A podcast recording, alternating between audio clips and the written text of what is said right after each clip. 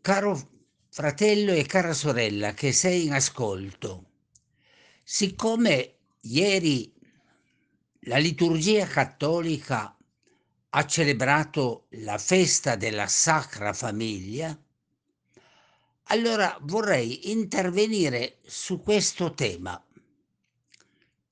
famiglia e fede.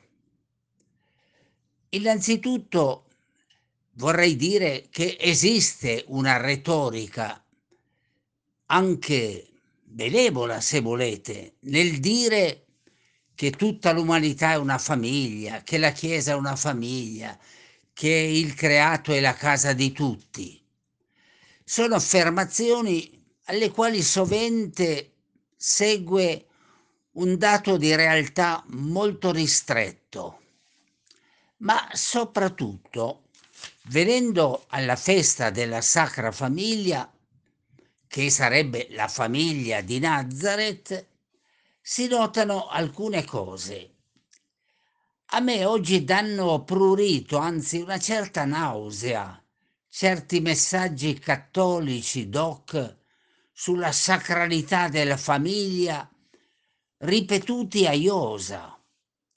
Alla Sacra Famiglia fatta di un vecchierello impotente e da una vergine assessuata, credo che non si possa più dare alcun serio conforto. Ormai è una ideologia, quella che è diventata teologia, mentre nelle scritture si trattava di un mito.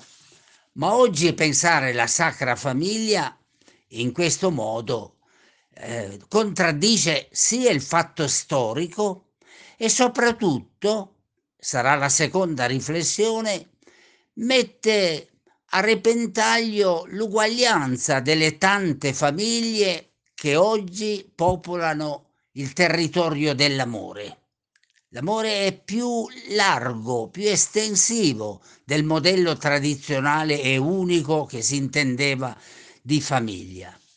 Ma voglio venire al primo punto che molto mi interessa, perché sovente si parla di famiglia, Sacra Famiglia, e poi, come abbiamo visto nell'arte, che a partire specialmente dal IV-VI secolo ritrae sempre Gesù e la Madonna in braccio o in altre posture, ma è chiaro, l'arte ha fatto questo servizio al dogma. Questo avviene dopo il 325, nel Concilio di Nicea, quando l'imperatore, più che i vescovi, decide che Gesù è Dio e Maria lentamente diventa la divina genitrice di Dio, come sarà nel 431 ad Efeso. Ed allora progressivamente dalla letteratura evangelica anche e dalla arte scompare lentamente Giuseppe e subito scompaiono i fratelli e le sorelle. E quindi c'è un primo falso storico che viene assolutamente in contraddizione con le scritture. La famiglia di Gesù, e non voglio portarvi delle mie opinioni, ma da assodate ricerche teologiche che prendo dal libro Gesù ebreo di Galilea, indagine storica del sommo teologo Giuseppe Barbaglio, lo potete voi acquistare anche presso le Edizioni Deoniane. Ebbene, ci sono dei fatti certi, ve li voglio leggere.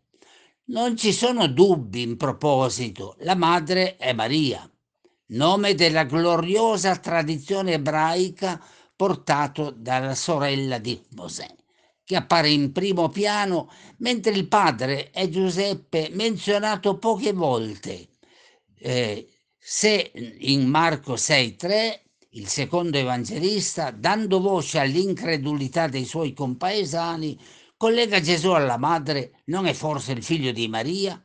Matteo, Luca e il quarto Vangelo attestano un interrogativo diverso. Non è costui il figlio del falegname? Matteo 13,50, di Giuseppe, Luca 4,22, Gesù figlio di Giuseppe 6,42. Da parte sua Matteo vi aggiunge il dato di Marco, sua madre non si chiama Maria? Ma dunque abbiamo una costellazione di informazioni preziosissime. Mai più infatti le comunità cristiane dei primi secoli avrebbero creato tale raccolto, esse che veneravano la madre del Signore, tant'è che Matteo e Luca hanno omesso Maria, madre di Gesù. Ma soprattutto la madre viene collocata ai piedi della croce, inventando un episodio mai successo, come tutti sono d'accordo. Ma oltre alle espressioni riportate sopra, il figlio del falegname, Matteo, il figlio di Giuseppe, Luca e Giovanni, non è possibile fare lo scambio e ritenere che abbia sbagliato chi ha pensato ai figli, pensando che questi figli fossero dei cugini. Ma è stolto, dice assolutamente Barbaglio a pagina 125 della sua opera insigne di cristologia. Non poche sono le testimonianze cristiane antiche che parlano di fratelli e di sorelle di Gesù. Marco 3,31, come si è visto, presenta la madre e i suoi fratelli venuti a fargli visita. Marco 6,3, i compaesani si stupiscono della sua sapienza. Non è costui il falegname, il figlio di Maria, il fratello di Giacomo, Ioses, Giuda e Simone, e le sue sorelle non sono qui tutte presso di noi?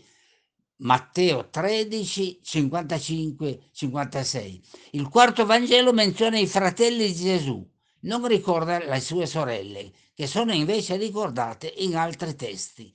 Ma guardate, ma come è possibile che tutto questo sia stato poi tradito anche dall'arte? E voi vi domanderete, ma perché è stato tradito anche dall'arte? Ma certo, perché quando dal V secolo, VI secolo, VII secolo, ma soprattutto verso il 900 e il 1000, comincia l'arte mariana, ormai i committenti di quest'arte sono i papi, i vescovi, coloro che hanno fatto fuori coloro i quali non credevano che Gesù fosse Dio.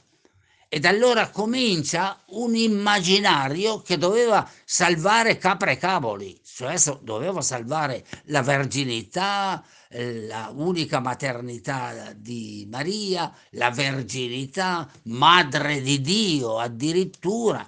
E quindi Maria ha fatto l'amore con Dio, è stata incinta di Dio, si dice, e il povero Giuseppe esce di scena con i fratelli e le sorelle. Ecco il dato che volevo sottolineare. C'è una falsificazione.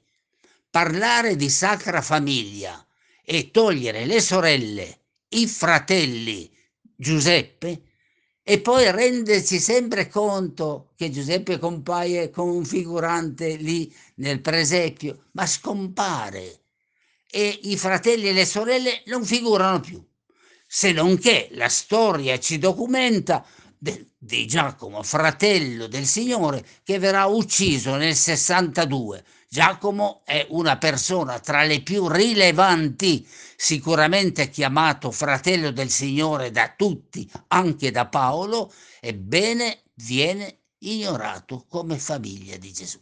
Guardate come questa parola sacra famiglia, che isola Maria, Giuseppe e Gesù e lentamente fa sparire anche Giuseppe, è un falso storico. La metà, no, sono troppo generoso, il 90% dei dogmi cattolici sono costruzioni storiche che hanno origini imperiali, perché all'imperatore stava a cuore la unità dell'impero e stava a cuore che ci fosse una donna che sostituisse le divinità pagane. ed ecco la Chiesa viene imperializzata e la Sacra Famiglia viene costruita a uso e consumo dei dogmi cattolici. Mi preme chiarire questo, perché oggi gli studi queste cose le dicono, ma i parroci nella predica non fanno nessun accenno. Non credo che sia tutta ignoranza, ce n'è tanta nel clero, perché la Bibbia non è un argomento di studio, si studiano quelle quattro cose alla facoltà teologica o nei seminari e poi ci si ferma lì. Ma oggi le ricerche su questo punto sono straordinarie, chiare, diffuse. Chiunque voglia accedere sa che la Sacra Famiglia è fatta da Giuseppe, Maria, Gesù e almeno altri 6 fratelli e sorelle. E quindi parliamo di Sacra Famiglia in modo serio, rigoroso, non secondo i cliché che la dominazione cristiana ha imposto anche all'arte. Certo, sono belli i ritratti artistici, ma sono devianti rispetto alla verità storica. Non brucerei l'arte, certamente, ma non posso dire che ci affidiamo all'arte, un'arte che ha avuto dei committenti gerarchici per capire la fede di oggi. Ma la seconda osservazione che mi pare molto interessante è quella che fa del modello unico di famiglia un modello sacrale e quindi un modello unico, superiore, esclusivo. Qui non è difficile leggere la storia. Per 2 millenni la Chiesa cristiana, poi quando è nata la Chiesa cattolica, questo si è rinvigorito, ha considerato un solo modo di fare la famiglia. Quale? Marito, moglie e figli. La famiglia è stata inclusa come un modello unico perentorio e non c'era altro modo di realizzare la famiglia se non in questo. In più c'era la dignità somma di chi aveva dei figli e di chi non aveva dei figli. Ma la sociologia e la psicanalisi oggi ci dicono che il territorio dell'amore è molto più ampio della famiglia come modello unico. Riconoscere il plurale, le molte famiglie di oggi, è un dato assolutamente certo e necessario. Non si può dimenticare che le caratteristiche della famiglia oggi sono veramente cambiate. Ma notate, quando dico le nuove famiglie, che sono una vera benedizione, non sopprimo affatto la verità e la validità del modello unico, pur vettore nei secoli ancora oggi di tanta violenza. E anche molti cristiani sanno che oggi la mappa delle famiglie si è molto arricchita, un dono prezioso. Sono solo i fondamentalisti che negano, in tutte le tradizioni religiose, questa profezia che si è fatta strada nel mondo prima che nelle chiese. Grazie a Dio si sono dilatati nel mondo gli spazi dell'amore e non hai diviso tu come Dio il mondo a fette, ma tutti ci accogli secondo la nostra natura. Quindi il passaggio dal modello unico al plurale delle famiglie è un rispettare il modello tradizionale nei suoi aspetti validi e nello stesso tempo rifiutarne gli aspetti negativi che esistono, ma concepire soprattutto l'amore nelle sue varie differenze. E faccio degli esempi. Tanti secoli sono passati e nemmeno oggi si dice chiaramente che gli omosessuali che si amano sono famiglie. Ma quanto c'è voluto e la Chiesa non è ancora all'avanguardia in questa difesa dei diritti. Ma non solo, ci sono le persone transgender, transessuali, non binarie, i queer. Quante modalità di vivere l'affetto, la sessualità, la relazione. Possiamo mettere tutto nel calderone del peccato o dell'inferiorità? Assolutamente no. Assolutamente no. L'amore si dimostra più ampio come territorio di quello che la cultura tradizionale ha veicolato, dimenticando che anche nel passato la storia è stata più modella ed era più ricca e ha superato il modello unico. Ma io vorrei dire che oggi, paradossalmente, mentre si fa tanta retorica sulla famiglia, ci sono delle persone che si vedono la famiglia negata. Per esempio, le persone omosessuali, queer, non hanno ancora una benedizione pari al matrimonio nella comunità. Ma ci sono, ad esempio, persone che vorrebbero una famiglia e non possono. Pensate ai preti celibi. Il celibato sovente è una umiliazione, è una sofferenza, non è una scelta. Quando è una scelta, benissimo, ma sovente ci sono sofferenze indotte a preti che vorrebbero normalmente poter scegliere il loro amore, etero, homo che sia, e fare famiglia. E la legge, una legge disumana e antivangelica, lo proibisse. Quindi bisogna che noi prendiamo atto delle menzogne che ci raccontano rispetto alla famiglia di Nazareth, ma anche alle sofferenze che sono indotte rispetto alle famiglie. Ma quando penso che ai divorziati e separati viene negato la comunione in talune comunità, quando penso alla bellezza delle coppie che si ristabiliscono dopo un amore perduto, c'è un amore ritrovato e la Chiesa vede questo come un tradimento, allora concludo che siamo veramente ancora fuori strada, lontano dal capire che la geografia dell'amore non lo possediamo noi. Noi dobbiamo riconoscere dentro una cultura particolare che le fioriture dell'amore che Dio ci dona sono molteplici. Occorre fare una grande svolta nella nostra Chiesa. Ma c'è questa svolta, voi la vedete in atto? Perché mi sembra che, rileggendo la storia della nostra Chiesa, la svolta è ancora molto lontana e dobbiamo ancora combattere molto perché tutto questo avvenga in una serenità e in una logica molto normale per tutte le persone che lo desiderano. La svolta, le famiglie arcobaleno, le mille famiglie diverse.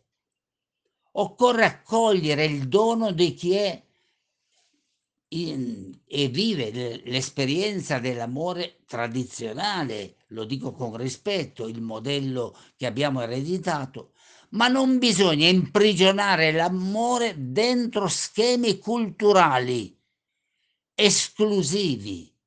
Quanto è bello, quanto è impegnativo cercare relazioni di amore, riconoscere dove c'è l'amore. Solo se si riconoscono le differenze, il plurale, si diventa un invito a costruire relazioni d'amore. La Chiesa, finché rimane un recinto sorvegliato, non favorisce l'amore. Non ditemi che tutte le persone che si amano trovano una casa nella Chiesa, trovano un giudizio, un percorso di penitenza. Siamo lontani ancora mille miglia da Gesù. Ed allora, come cerco di attuare sempre nella mia comunità, cercare dove c'è l'amore e lì c'è Dio.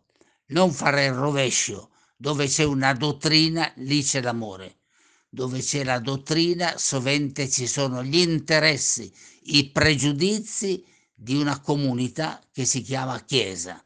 Ma la Chiesa, davvero, non pensi di possedere il territorio dell'amore, perché quello lo ha creato, lo nutre, lo benedice, lo accompagna solo Dio. E noi possiamo farci servitori di questo Dio accompagnatore dell'amore, della giustizia, della fiducia. Buonanotte, buonanotte.